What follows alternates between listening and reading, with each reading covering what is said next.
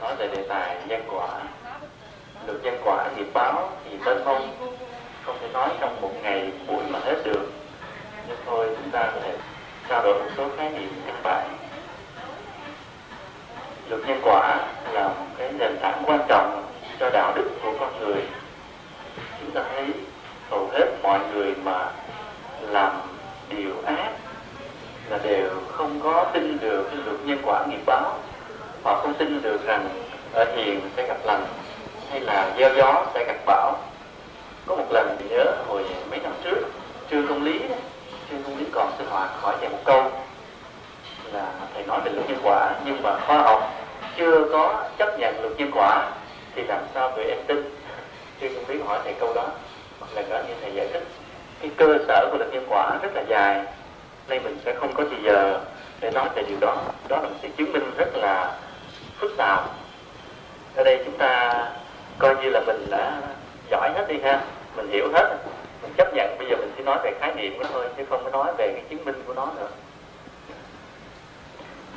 Chúng ta sẽ thấy cái luật nhân quả của cái tội phước nghiệp báo nó khác với luật nhân quả của những cái sự vật, sự việc diễn ra trên cuộc đời.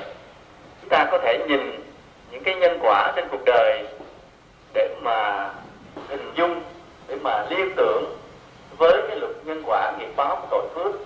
Nhưng hai cái đó nó khác nhau. Thì chúng ta lấy cái nhân quả cuộc đời trước. Chúng ta thấy rằng mỗi một sự vật sự việc mà nó xảy ra trong một lúc đó, thì luôn luôn nó là kết quả của rất nhiều nguyên nhân phía trước nó phải không? Ví dụ như một cái trái xuất hiện một cái trái xoài xuất hiện nó là cái kết quả của rất nhiều nguyên nhân phía trước từ cái hạt giống, cái cây trồng, ánh nắng, nước, tưới, không khí, phân bón đủ hết mới thành bao nhiêu nguyên nhân mới thành cái kết quả là những cái trái xoài. Nhưng rồi chưa hết, trái xoài đó lại là nguyên nhân của rất nhiều cái hậu quả phía sau nó nữa. Như là chúng ta ăn ăn rồi sao? Cái thúng thực thúng thực thì sao? Tiêu chảy gì đó, rồi nhằm có ruồi bu, hoặc là mình lấy cái hạt giống đem trồng ở cây khác. Rất nhiều cái chuyện phía sau nó nữa. Là một cái gì cũng vậy, ví dụ như là chúng ta học giỏi, thì điều này nó không phải là cái đơn thuần mà nó phải là cái kết quả của rất nhiều nguyên nhân trước đó, của rất nhiều nguyên nhân trước đó. Bao nhiêu là cái nỗ lực đầu tư, bao nhiêu là cái gen trí tuệ bẩm sinh, vân vân. Rồi không phải là cái thông minh của chúng ta nó nằm riêng mà nó lại là cái nguyên nhân cho rất nhiều cái hậu quả phía sau nó nữa. Nếu một người đó học thành tài, đóng góp bao nhiêu là công sức cho xã hội thì đúng là để lại rất nhiều cái ảnh hưởng cho cho cuộc đời về sau. Rồi,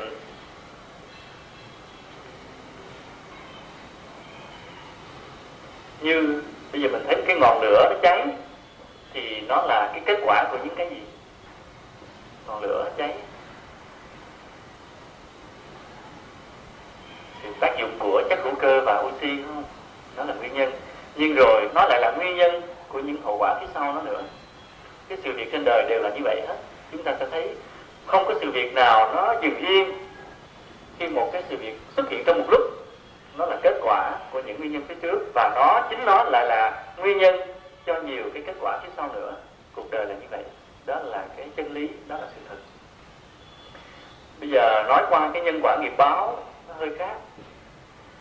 Nhân quả nghiệp báo thì nó không phải là một cái cái hiện tượng có thể chứng minh, có thể chứng minh một cách logic như là cái mắt thấy tai nghe như những cái sự việc mà nãy giờ chúng ta nói. Nó vô hình, nó trừu tượng hơn. Như một người có nhiều cái may mắn trong cuộc đời, được nhiều người thương yêu, giúp đỡ, là được thành công, được giàu sang, được danh vọng nhiều đó là một cái cái kết quả. Thì theo luật nhân quả nghiệp báo nói rằng là do người này đã gây những cái nhân lành tốt phía trước đó hoặc là trong kiếp này hoặc là từ những kiếp trước. Đó cho nên ngày hôm nay họ hưởng lại được những cái thành quả của họ. Nhưng rồi chưa hết từ cái thành quả đó những cái điều kiện tốt đẹp của họ cộng với những cái hành động của họ trong hiện tại nó sẽ biến thành cái gì? Biến thành cái nguyên nhân cho những kết quả phía sau nữa. À, trên cái quá trình mà từ nhân đến quả rồi cái quả nó lại là nhân cho những cái quả khác thì nó giống như những cái nhân quả của những các sự việc, sự vật mà chúng ta nói. Tuy nhiên, nó khác là chỗ cái cái ảnh hưởng trừu tượng vô hình của nó. Như nói rằng một người ăn hiền, ở lành, rồi gặp được những điều tốt đẹp, chúng ta không có tìm được cái cái lý luận để nối kết hai sự việc đó lại với nhau, phải không? Không tìm được lý luận đó. Như là, ví dụ một người họ thường hay bố thí thấy người nghèo giúp đỡ đem tiền của của mình ra để tặng để cho. Rồi một hôm nào đó họ mua nhầm tờ vé số trúng độc đắc thì giữa hai cái sự kiện là việc họ bố thí và cái họ trúng số độc đắc mình không tìm được cái, cái liên quan giữa nó không tìm được cái cái sợi dây liên quan để mình có thể lý luận được có thể chứng minh được. Nên cái luật nhân quả nghiệp báo nó khác với cái nhân quả của cái khoa học xã hội và khoa học tự nhiên. Nó khác. Nên nó thuộc lĩnh vực khoa học nào nữa thì khoa học hiện nay chưa bước tới. Nó vô hình nó trừu tượng mà cho đến bây giờ, thường thì đa phần chúng ta vẫn phải chấp nhận và tin đây là cái điểm điểm khó nếu mà chúng ta chưa có cái cơ sở để lý luận cho vững vàng. Mấy năm trước, có một lần thầy nói về cái chỗ cơ sở mà để chứng minh cái lý luận nối kết từ nhân tới quả. Lần đó thì nói rất là dài. Hôm nay thầy không có lặp lại, chưa có dịp. Có lẽ một lần nào khác thầy sẽ lặp lại điều này. Hôm nay chúng ta coi như là mình tin và chấp nhận tuy nhiên mình sẽ tìm cái cơ sở, tìm cái đường đi của nó, tìm những quy luật. Chi phối nó tương đối nào đó để mình có thể hiểu được, chấp nhận được. Cái nhân quả báo ứng thì nó như thế này. Là cái gì mình đối xử cho người khác, những điều gì mình đối xử cho người khác, thì mình sẽ được trở lại với chính bản thân mình. Sẽ được cái hoàn cảnh trở lại với mình. Mình đối xử với người khác là cái nhân, mà cái hoàn cảnh nó trở lại với mình là cái kết quả nhân quả là như vậy đó. Ví dụ như mình đã từng thương yêu, giúp đỡ những người khác, thì không phải là người đó sẽ giúp lại mình. Có khi người đó chết hoặc là quên lại hoặc là xa nhau. Nhưng rồi tự nhiên cuộc đời mình sẽ gặp được những hoàn cảnh may mắn. Đó là cái tính chất chung của luật nhân quả. Hoặc là một người ác, thường hay làm gì việc là trộm cắp giết người. Có khi họ khéo léo che đậy quan mặt được luật pháp luật pháp không tìm ra để trừng phạt họ. Nhưng luật nhân quả không bao giờ buông tha thì đến lúc nào đó trong một cái không gian thời gian nào đó họ phải chịu lại cái hoàn cảnh tương tự và có cái đau khổ rất tội lần. Cái mà họ đã làm phải trong việc khác nó là tội nhưng nó công bình là không không phải là vô lý cả. Thì họ sẽ bị bị đánh đập giết hại hay là cướp đoạt trở lại. Đó, đó là cái sự công bình có những cái điều mà chúng ta thấy, nếu mà không có chấp nhận được nhân quả, chúng ta sẽ bế tắc. Tư tưởng mình sẽ khủng hoảng và cuộc đời mình không có lối sống, không có hướng đi. Ví dụ như là tại sao một đứa trẻ sinh ra trong một gia đình giàu có? Tại sao một đứa trẻ sinh ra trong một gia đình nghèo nàn? Thì bây giờ, với những tôn giáo khác họ cho rằng có một thượng đế. Chi phối tất cả sắp đặt tất cả thì cái giải thích đó đến nay chúng ta thấy sao thì khó chấp nhận phải không nghĩa là mình không giải thích nổi rồi mình đặt ra một thần linh để mà đó. Coi như là một cách giải thích cho êm tôi, để mình không còn phải bận tâm đi tìm cái câu giải đáp nữa. Hoặc là có những người không chấp nhận thần linh thượng đế, thì cho rằng mọi việc là ngẫu nhiên. Đứa bé nó sinh ra trong cái gia đình giàu có là việc ngẫu nhiên, hoặc nó sinh ra trong một gia đình nghèo khổ là việc ngẫu nhiên. Nó vô tình hơn xui vậy thôi, chứ không có cái quy luật. Thì điều này nó sẽ đưa tới một cái khủng hoảng là cái người thành công, nó không phải là xuất phát từ cái đạo đức của họ, mà từ cái khôn ngoan, thủ đoạn và từ những cái dịp may vô tình thôi. Như vậy, nó đưa con người ta đến cái thái độ sống như thế nào là người ta sẽ giành giật nhau để đi tìm cái lợi cho mình. Nghĩa là họ không cho cái may đó là cái ngẫu nhiên nữa, mà họ sẽ chủ động tạo ra cái may trong đời sống của họ bằng cách đem cái khôn ngoan sắp xếp việc này sắp xếp việc kia dành dựng cạnh tranh thủ đoạn lừa gạt với nhau để tìm cái thành công cho mình. À, và nếu một xã hội mà mọi người đều quan điểm như vậy hết, thì chúng ta thấy cuộc đời này lập tức biến thành địa ngục. Trên cuộc đời này không còn có sự thương yêu, sự hiểu biết thông cảm với nhau nữa, mà chỉ còn có con người là sói đối với người thôi. Cho nên, nếu mình tin được luật nhân quả thì sẽ là yếu tố quan trọng giúp cho họ trang bị tâm hồn họ cao đẹp hơn và họ có một hướng đi một hướng sống để bước vào cuộc đời, sống cuộc đời đầy tốt đẹp. Tin được cái nhân quả thì ai cũng vậy dè dặt trong từng cái hành động, lời nói và ý nghĩ của mình. Rồi sau đó là gì? Luôn luôn sống để làm lợi ích cho người khác. Có mấy người hỏi thầy như thế này. Thưa thầy, nếu nói theo đạo phật là những cái gì mình hưởng được hôm nay đều là do cái nhân mà mình đã gây ra từ kiếp trước. Như vậy có đưa cho người ta đến thái độ an phận hay không? Thì nếu mình bị áp bức à mình không cần phải đấu tranh, bởi vì mình nghĩ rằng là đó là nhân quả cái mình đã gây ra, như vậy có phải là an phận hay không? Bây giờ thì nói đúng cái nghiệp này là nếu mà trong những buổi giảng thế này đó có những người mà có những câu trả lời giỏi, xuất sắc ghi nhận sau này phần thưởng người mà hay có câu hỏi hay hoặc là những câu trả lời hay đều là nói lên cái sinh hoạt tốt. Để có phần thưởng trong cái dịp lễ, dịp Phật đó. Ai trả lời? Như vậy có phải là người tin vào luật nhân quả đưa đến thái độ thụ động, an phận hay không? Bởi vì nói rằng cái cuộc đời ngày hôm nay đã được an bài bởi cái nghiệp nhân mà mình đã gây từ cái trước giờ mà thầy giảng nhiều đứa hỏi cho để làm thầy bí gì lắm nó hỏi lắc léo giờ thầy hỏi lại. Ai trả lời. Mời mời chị gì đó giơ tay lên đây cầm micro vô.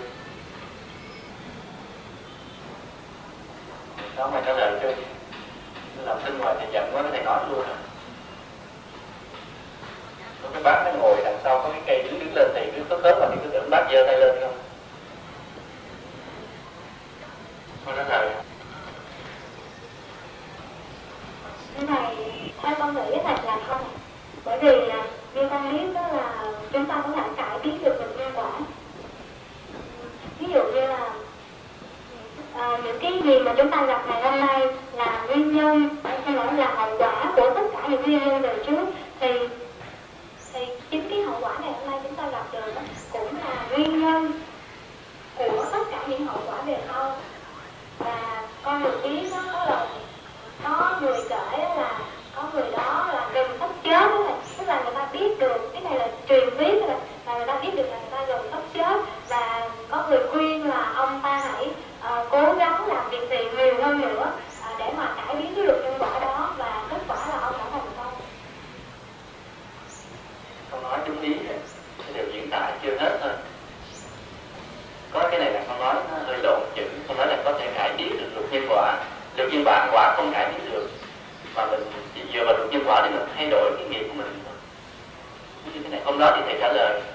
Cái dịp này là một người cứ làm cái tượng phật cái thầy trên chùa đó. Thì lúc mà đang ờ, lắp ráp cái tượng phật đang đục đẽo nó sơn lại. Thì thầy chuyển chợt bên, thì làm hơi bệnh thì phục vụ rờ rờ. Người thợ mới hỏi thầy, thưa thầy, nếu mà như vậy thì có phải là an phận hay không? Cái câu hỏi đi dài nhưng mà đại ý như này. Thầy mới trả lời là, người an phận là người không hiểu luật nhân quả. Bởi vì sao bởi vì khi mà hiểu luật nhân quả người ta phấn đấu cả cuộc đời mình để tiếp tục gây những nhân tố. Ví dụ như hoàn cảnh đó, có thể là đã do những nghiệp nhân đã quy định đi nhưng mà cái hành động của mình là còn tự do mà. Thì người đó tiếp tục phấn đấu cả cuộc đời mình trong từng giờ từng phút để gây những cái nhân lành cho người biết nhân quả không là người an phận mà là người nỗ lực rất nhiều phải không câu trả lời là người ta yêu cách đó chấp nhận hiểu rằng ngày xưa bên Ấn Độ giáo, luật chiêm quả đã được nói đến từ rất sớm, trước khi Đức Phật ờ, có mặt. Người ta đã tin rằng có luân hồi, có nhân quả, có kiếp trước kiếp sau, có thiện ác báo ứng. Đến thời Đức Phật, thì ngài, bởi cái tâm linh siêu việt, chứng ngộ của ngài ngài thấy được cái đường đi của luật nhân quả ngài thấy được cái không còn suy luận như mình nữa. Mình bây giờ là tin chấp nhận và dựa theo đó để suy luận những cái diễn biến của nhân quả còn đức phật thì ngài thấy chứ không phải là tin ngài thường nói như thế này ngài thường nói cái trạng thái của một người khi đắc đạo, giống như một người đứng trên một cái lầu cao ở giữa ngã tư đường.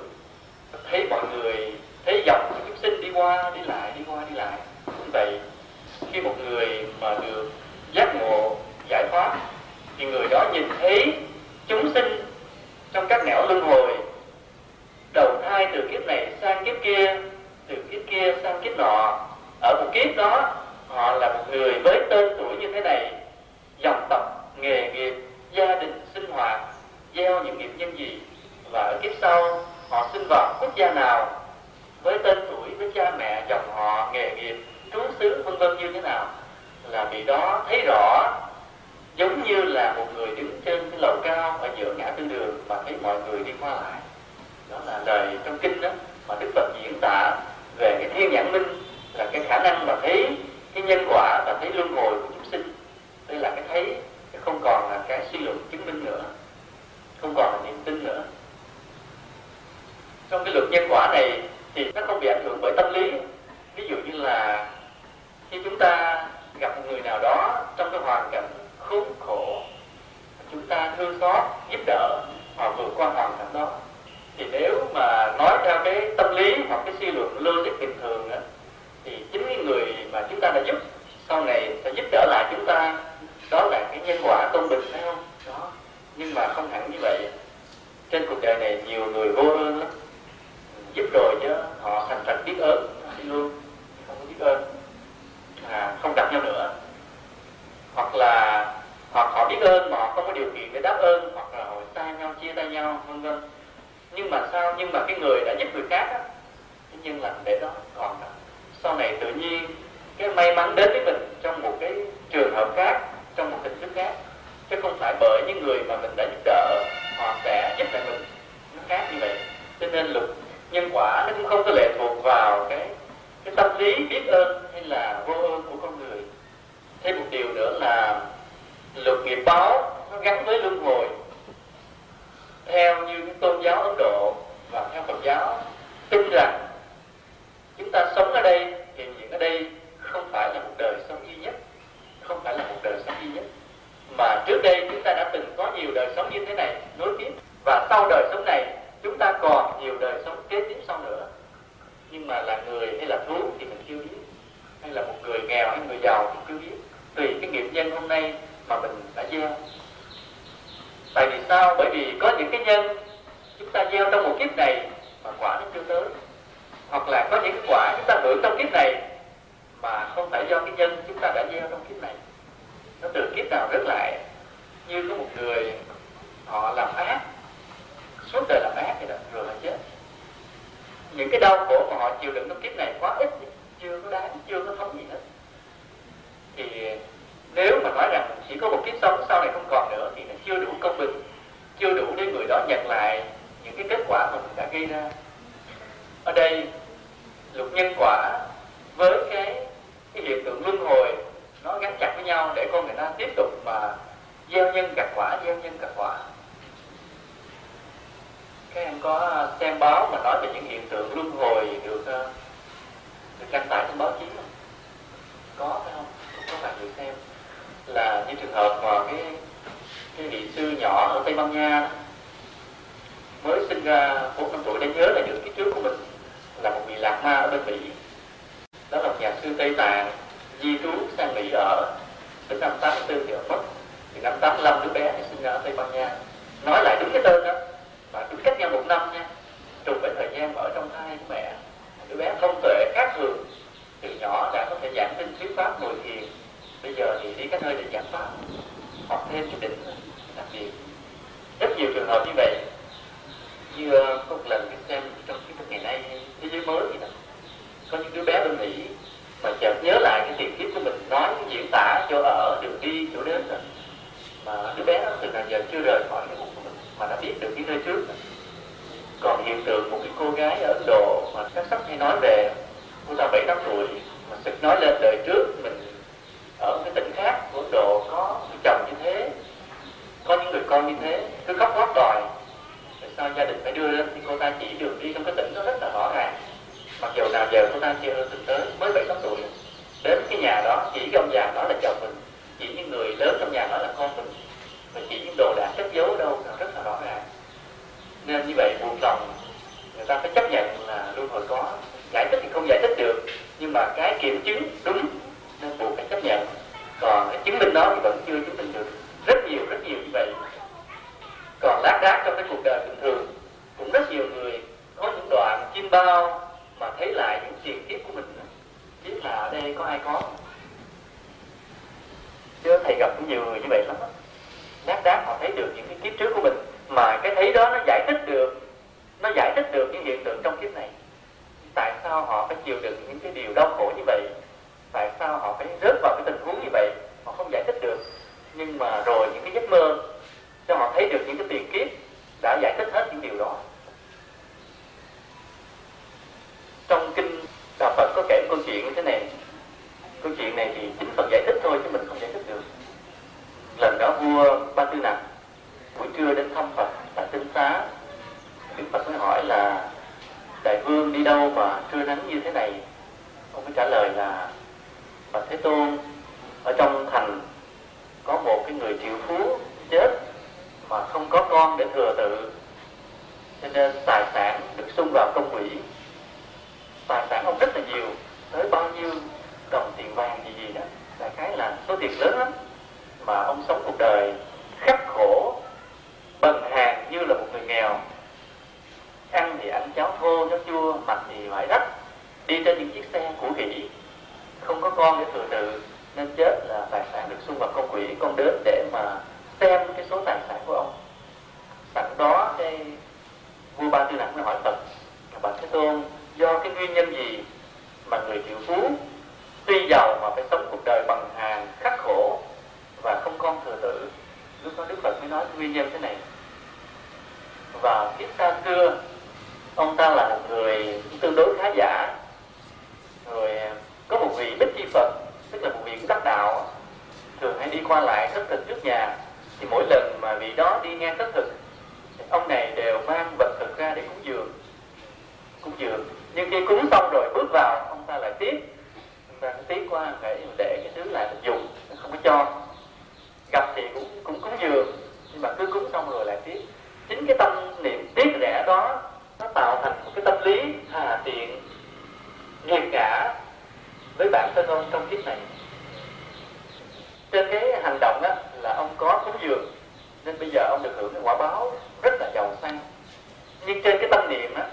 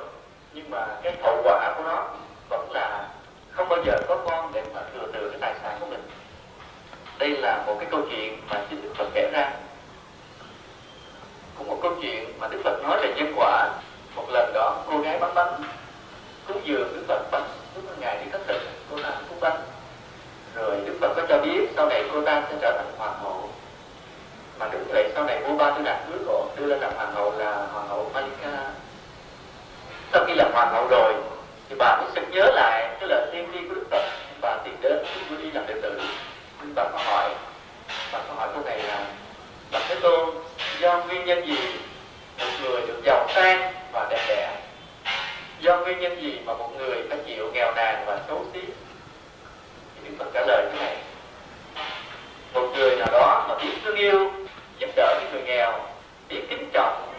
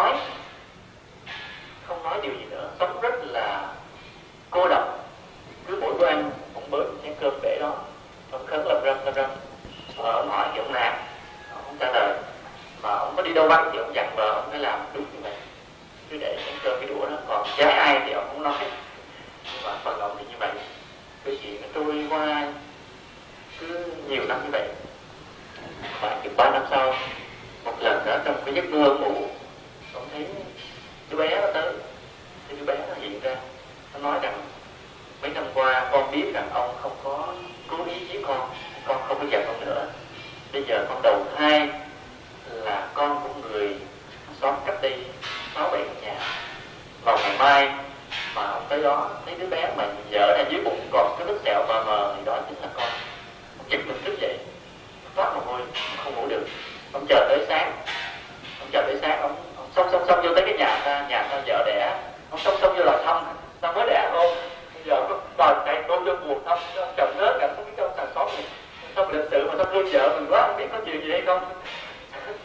Xong cái đại bông nó nhỏ lên, thì ông bé nó bụng lên. Đúng là con nhớ sàn mờ mờ. Từ đó ông thương đứa bé nó đặc biệt lắm. Nên gia đình cũng không biết, mà thấy giống như là cái chuyện tự nhiên thôi. Ngày nào rảnh ông tới nó bồng đứa bé, ông cho ăn nó đồ nọ, thương yêu lắm. Khi mà đứa bé lẩm cẩm đi học đi đâu về, đi đâu về là có bánh, có quà cho đứa bé đó còn thương nó giống như là để chuộc lại cái lỗi lầm ngày xưa cái sự lỡ lầm ngày xưa. Năm đó là đứa bé này lên khoảng 8 tuổi. Lần đó cha mẹ đứa bé đi vắng. Ông bà ngang đi đâu mua bánh đưa cho nó ăn. Ông vào thì đứa bé nó nói ông thương con quá mà con không biết làm gì để trả hiếu cho ông. Đâu hồi thì nhìn ông thấy trái đu đủ. Nó có trái đu đủ là con hái cho ông ăn. Thì đứa bé nó, nó ra nó đứng à, nó cầm cái dao chặt mà nó cao quá nó với tới cho nó tôi để ông ờ, cổng con cho ông ngồi cõng lên vai nè. Cho nên nó nó cái vai ông nó vô nó chặt cái cái đu đủ nó chặt rớt cái đủ thì nó yếu tay quá. Con dao nó rớt xuống theo qua nó rớt xuống nó cắm đúng cho mình, cắm cắm cho bụng. Thì cái bé nó sợ nó la làng lên. Hàng xóm chạy tới mọi người chạy tới. Thì ông ông từ chối mọi sự chữa trị. Muốn nói là mọi người đó trong giây phút cuối cùng ông sẽ kể lại cái bí mật mà mười mấy năm qua ông dung kính mọi người ngồi đó kể chuyện mà ông đã giết đứa bé như thế nào. Giấc mơ còn ông sự hối hận ngay cái bao năm còn. Nhưng bây giờ mới đây là cái quả mà ông đã chịu gia đình ông không được làm khó đứa bé này. Và ông nói rằng mọi người phải biết tu hành, bởi vì luật nhân quả là nó không có buông tha một ai luôn rất chặt chẽ. Khi ông nằm chờ chết thì ông bắt gia đình phải đọc kinh, đến chùa một kinh về đọc cho nghe. Rồi ông nhắm mắt, ông ra đi trong sự yên lặng. Đó là câu chuyện có thật cách đây khoảng hơn 30 năm ở chỉ Mỹ Lưu nó xin. Từ đây chúng ta muốn dè dặn hành động của mình nha. Mà đã gây một sự đau khổ cho người khác đều trở lại với chính mình. Giờ thầy hỏi nha. Giờ không hỏi thầy thì thầy hỏi. Mỗi người sẽ suy luận xem một cái nhân như vậy sẽ ra cái quả báo như thế nào. Giờ thầy hỏi cái người mà đố kỵ đó, ganh tị với người khác, thì quả báo như thế nào? Người mà ganh tị đố kỵ với tài năng, với sự thành công của người khác, thì cái quả báo như thế nào? Đây toàn là bằng hay chữ tốt không? Không trả lời nhanh nhưng phải mất một ngày. Thầy còn hỏi nhiều lắm, chưa hết. Ai trả lời? Tôi giờ thầy trả lời cho để tập không quen suy luận mình đố kỵ với sự thành công và tài năng của người khác. Tức là trong lòng mình không muốn cho người khác có tài năng và không muốn cho người khác thành công, phải không? Thì trước cái sự thành công hay cái tài giỏi người khác mình khó chịu, tức là mình không muốn. Thì quả báo làm sao giống như là cái ông già cái gì đó. Cho mà tiếc thì chính mình không được gì. Cũng vậy, cái người mà đố kỵ cái tài năng và thành công của người khác thì chính mình sẽ không được thành công và sẽ không có tài năng. Mà chúng ta dễ bị cái đó chúng ta rất dễ bị cái đó. Trong cái đời sống tập thể trong cái học hành trong làm việc chúng ta thấy bạn mình hay đồng nghiệp của mình vượt trội hơn mình. Mình không có thấy vui mừng đâu mà lại cảm thấy khó chịu. Nên cái đó là nó gây cái nhân. Để sau này mình không bao giờ có tài năng không bao giờ có cái, cái, cái thông minh được. Bây giờ nói một cái nghiệp đơn giản. Ví dụ như là mình thấy cái đường hư lỡ thì mình ra mình đắp lại cái nhân quả như thế nào?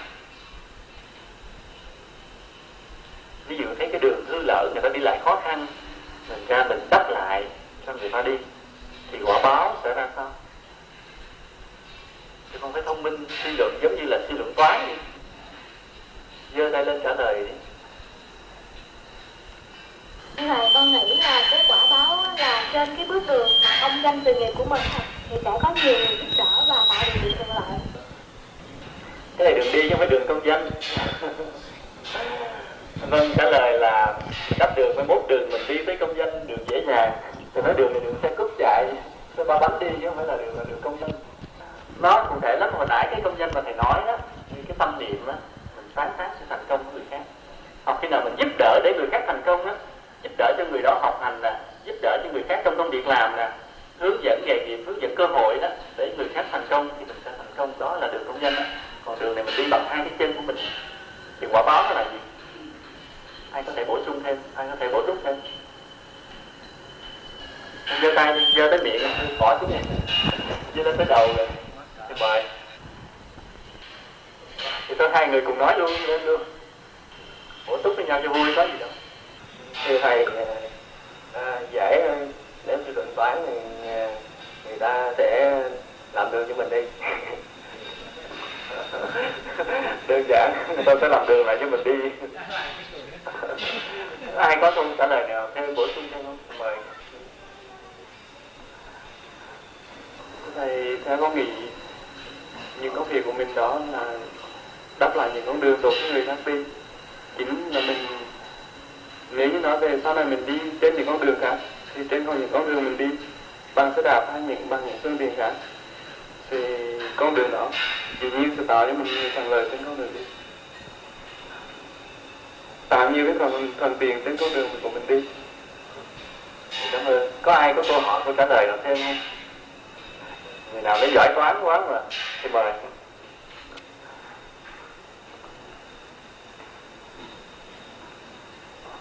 Thầy con nghĩ là à, trong những cái người mà đi trên con đường mình đã đắp thì à, sẽ có một người sẽ đắp một cái lỗ thủng ở con đường khác và mình sẽ cũng sẽ đi trên con đường đó.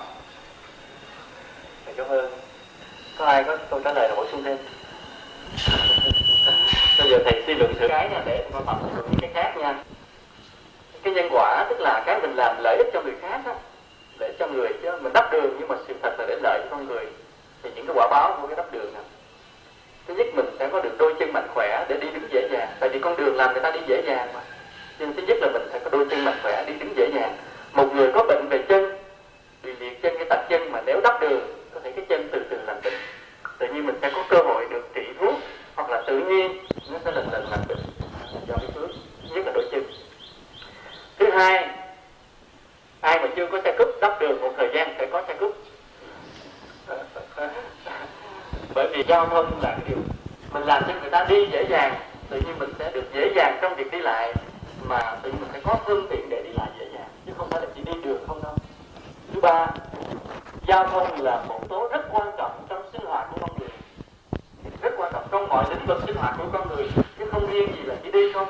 Người ta đi để làm gì? Đi để làm ăn nè, để đi học nè, đi đến bệnh viện nè, đi đến công sở, đi chùa tức là mọi sinh hoạt đều dựa trên giao thông. Cho nên, đắp đường, tức là giúp cho mọi người trong cái sinh hoạt được dễ dàng, thì quả báo trở lại chính mình là mọi cái sinh hoạt của mình đều được dễ dàng. Chứ không phải là chỉ trên lĩnh vực đi không, thì con thấy không nói trên đường chứ mình ảnh hưởng hết tất cả những cái khác. Cho nên một cái nhân, sự thật nó gây ra rất nhiều cái quả. Chứ không phải là một cái nhân chỉ gây ra một cái quả mà thôi đâu. Đó.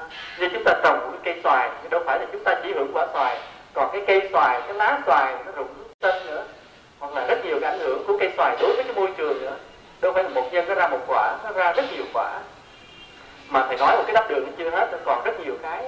Quanh cái chuyện đắp đường mà nếu chúng ta ngồi suy luận tiếp, nó ra rất nhiều cái ảnh hưởng lợi với con người, thì quả báo trở lại với mình giống như vậy. Nó còn thêm một cái nữa. Có những người mà thích đắp đường á, tự nhiên đến lúc mà họ lớn lên, hoặc là qua kiếp sau, họ có khuynh hướng thích làm gì?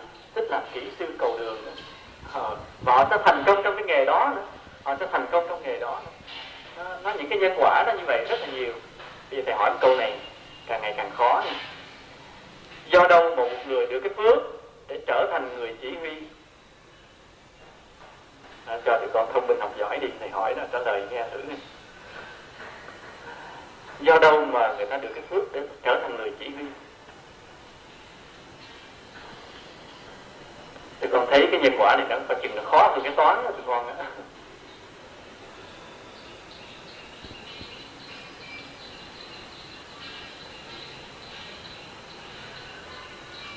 thì con thấy trên đời này lạ lắm. Có những người giống như là họ có cái cái phước để chỉ huy. Tới đâu cái luôn luôn được người ta bầu sẽ chỉ định vào những chức lớn. Hoặc là nói một tiếng mình dễ nghe lời mình thấy tự nhiên phải vâng lời. Ừ, có những người mà ra định mình tiếng thì mình muốn, muốn cự lại. Có những người nói một tiếng thì mình tự nhiên phải làm theo. Nó, nó một cái nhân quả gì đó bí mật nó chi phối đâu từ đời nào. Mà do đâu một người có được cái phước dễ trở thành người chỉ huy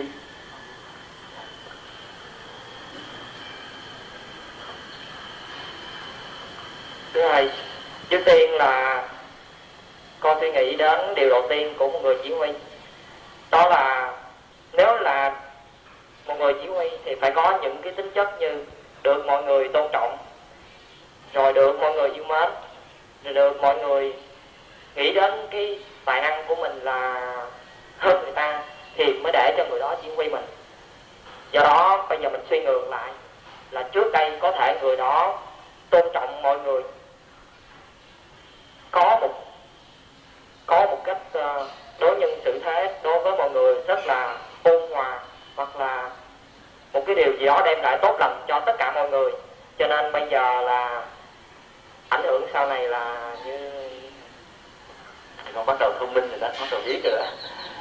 Con có trả lời thêm không sao lại giơ tay? Thì tự dần nói chứ. Hay lắm. Có ai bổ sung gì thêm không? Thì con suy nghĩ có thể bổ sung gì thêm không? Tên gì thì quên rồi minh. À. hay lắm.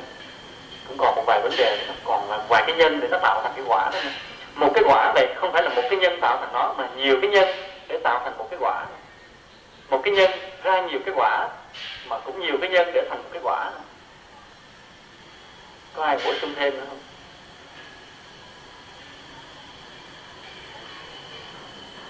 Có suy luận gì không?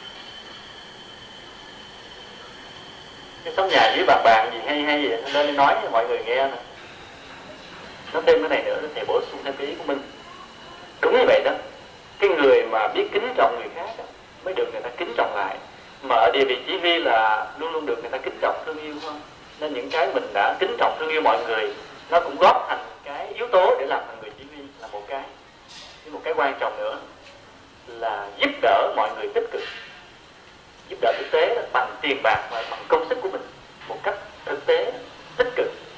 Thì chính những người mà mang ơn của mình á những người chịu ơn của mình sẽ trở thành người thuộc hạ của mình. Đây là nhân quả.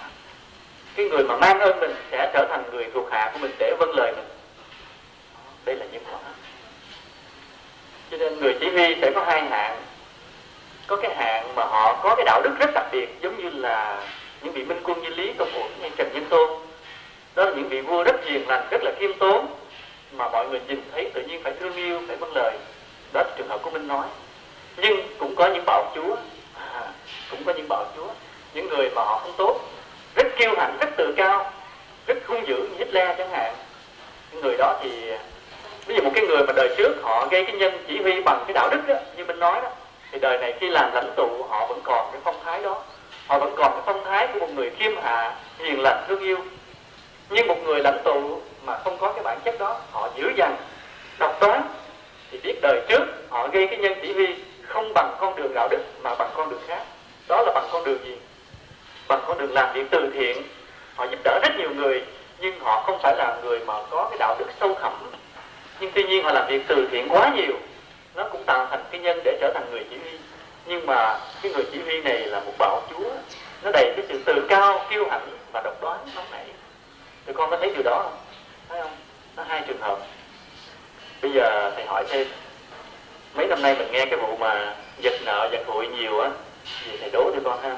Thì mình cho người đó mượn số tiền. Mình cho người đó mượn số tiền, rồi người đó không trả nổi. Nó sẽ có hai trường hợp. Một, người đó giật luôn. Giật luôn, rất là giận, người đó giật luôn. Hai, mình kêu người đó lại, mình cho luôn thì trong hai trường hợp đó hai cái quả báo khác nhau như thế nào? Cũng là hai người không trả nợ nổi nhưng một người giật luôn. Mình không muốn cho họ giật luôn mình rất là bức. Trường hợp thứ hai mình kêu lại mình cho luôn. Thì cái quả báo trở lại như thế nào? Thì mời con.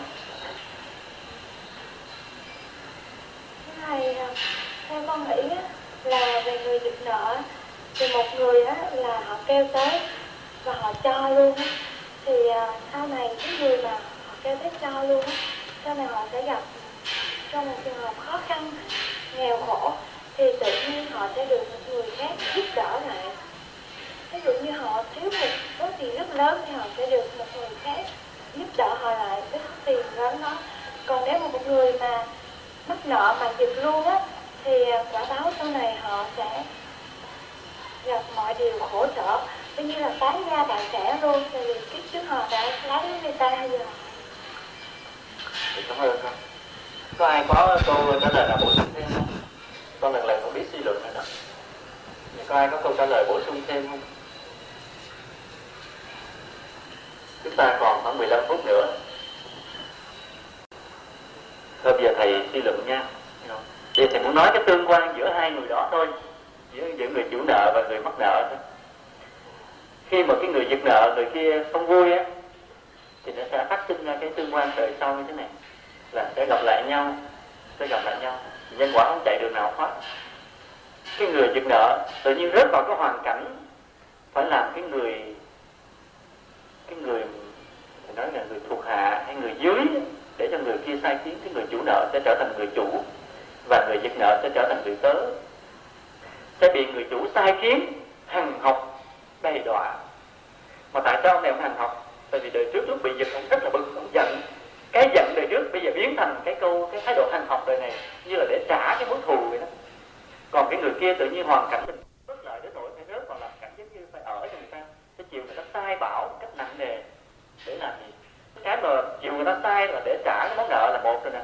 Nhưng mà phải chịu những cái cái lời mà sai bảo rất là hành học, bực bội bởi vì cái tâm của cái người mà chủ nợ lúc trước rất là giận rất là bực khi mà bị giật. Nó trở lại như vậy.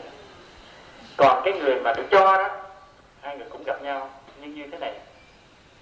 Tự nhiên cái người mà nợ đó, gặp lại cái người chủ nợ mình tự nhiên phát lên một cái lòng thương yêu rất là lạ lùng. Cứ thương yêu đến để mà phục vụ hay là giúp đỡ một cách tự nguyện tự giác. Cái trường hợp thứ nhất á, là được buồn bị bắt buộc rơi vào hoàn cảnh mà người ta buồn người ta sai bảo mình phải trả nợ phải làm đúng theo lời người ta.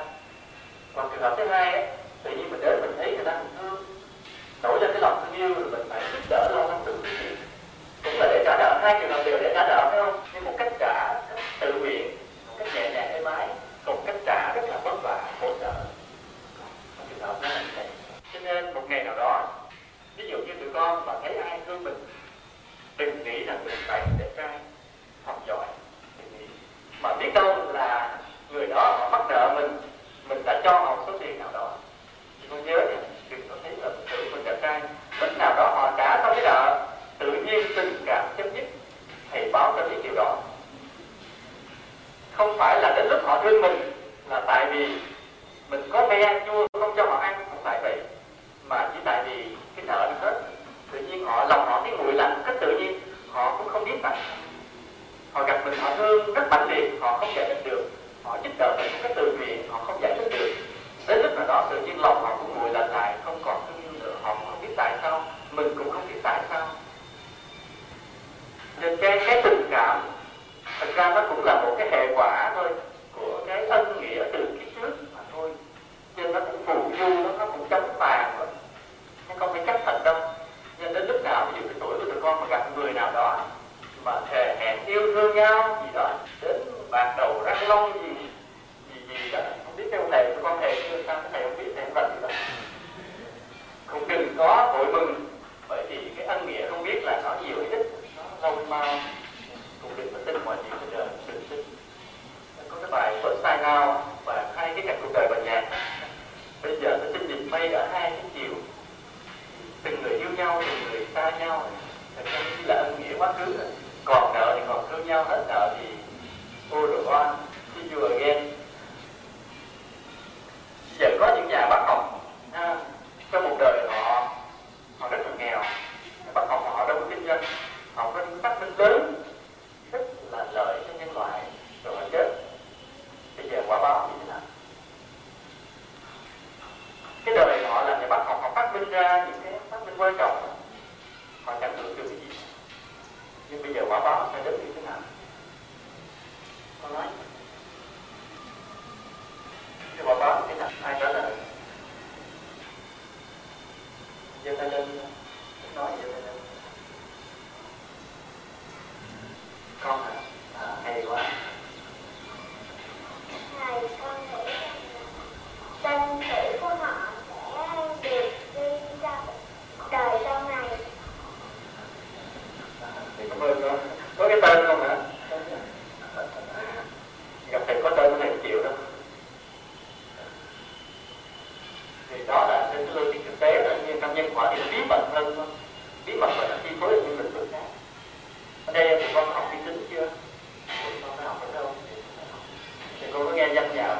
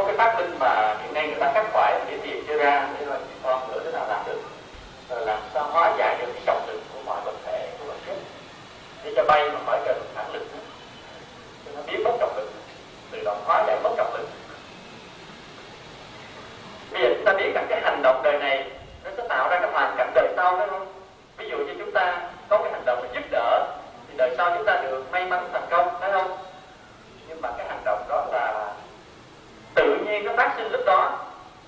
Hay sao? Hay nó còn nguyên nhân trước nữa? Thực ra cái hành động nó vẫn là cái quả mà nguyên nhân trước đó là tư tưởng. Tư tưởng không phải của đời này nhé. Cái tư tưởng của đời này là mình nói chuyện. Đương nhiên rồi ví dụ như là mình muốn đắp một con đường tự nhiên mình phải có cái ý nghĩ đắp đường phải không? Thì mình mới ra đắp. Cái tư tưởng đưa cái hành động trong đời này là chuyện bình thường này không nói. Nhưng mà chính cái tư tưởng đời trước này, nó tạo thành cái hành động của đời này ý nghĩ đời trước mà mình chưa thực hiện được đời này tự nhiên mình sẽ thực hiện. Tự nhiên mình sẽ thực hiện. Cho nên chúng ta thấy tại sao một người lớn lên có cái khuynh hướng thích làm việc từ thiện có người lớn lên thích đi làm công an. Có người lớn lên thích làm bác sĩ. Cái gì đã tạo nên cái khuynh hướng hành động đó là chính cái tư tưởng đời trước. Chúng ta nghĩ cái gì, chúng ta sẽ làm cái đó ở đời sau. Chúng ta gặp một người nào muốn đánh họ mà chúng ta chưa đánh chúng ta đừng tưởng là lúc mà chúng ta hết giận rồi thôi. Có. Chúng ta sẽ đánh họ vào một kiếp khác. Và khi đánh họ rồi, đó là cái nhân. Để cho một kiếp khác nữa, chúng ta bị bị đập lại. Cho nên, nó nó có ba cái giai đoạn. Từ cái tư tưởng là cái nhân ban đầu nè, tới cái hành động là cái nhân quả trung gian và tới cái hoàn cảnh, nó là cái quả cuối cùng.